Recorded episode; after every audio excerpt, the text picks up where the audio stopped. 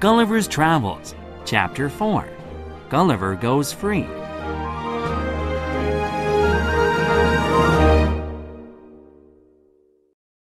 I hoped to be set free one day, so I was nice to the Lilliputians.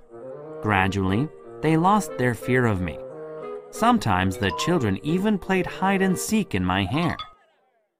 One day, the king said to me, "I invite you to attend an important performance. It is a contest called rope dancing. Come with me." For this contest, a thin rope was tied between two poles very high above the ground. The people who wanted the best jobs had to dance on this rope. Each dancer tried to jump higher than the others. I had never seen such a dangerous sport. "Your Majesty," I said, "many dancers must fall and be hurt or killed." "Yes," he replied. "Some break their arms or legs, and several have broken their necks. But I give the most important jobs in my kingdom to the men who are not afraid and jump the highest. These brave men will work hard for Lilliput." What a strange way to choose who will work for the country, I thought.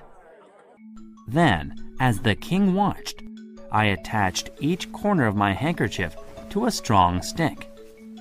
I pushed the 4 sticks into the ground. My handkerchief was now under the rope, but above the ground. "Your Majesty," I said, "any dancer who falls will now land on my handkerchief and not get hurt." "You are wise, enormous one," said the king. "I am pleased with your invention." His family and many other people watched the rope dancing. "Would you and the queen like to see better?" I asked the king. I gently put them on my hand and held it beside the rope. They had a good view of the dancers.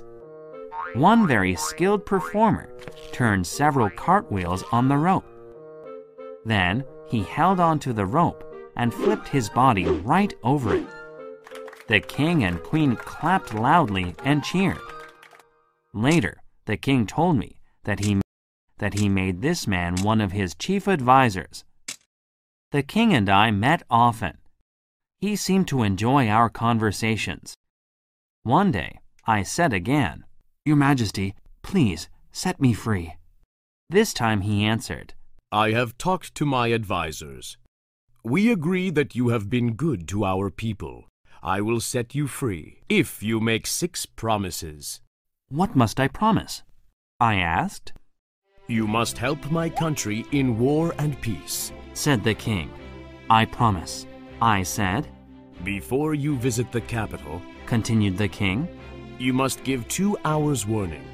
Then my people can get out of the streets." "I promise." "You must not step on my people or their animals." "I promise." "You must carry important messages for me quickly to anywhere in Lilliput." "I promise."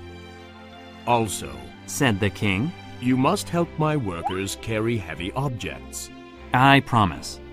"The last promise," said the king, "is this. You must not leave the kingdom without my permission. If you do so, I will be angry." "I promise that too," I told the king. "Then you may have your freedom," he said. "Unchain the enormous one," the king ordered his men. "Now you can travel throughout Lilliput," he said.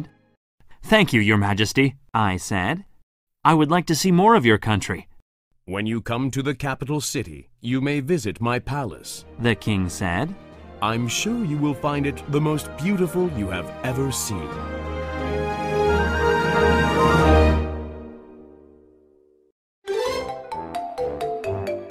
Little Fox.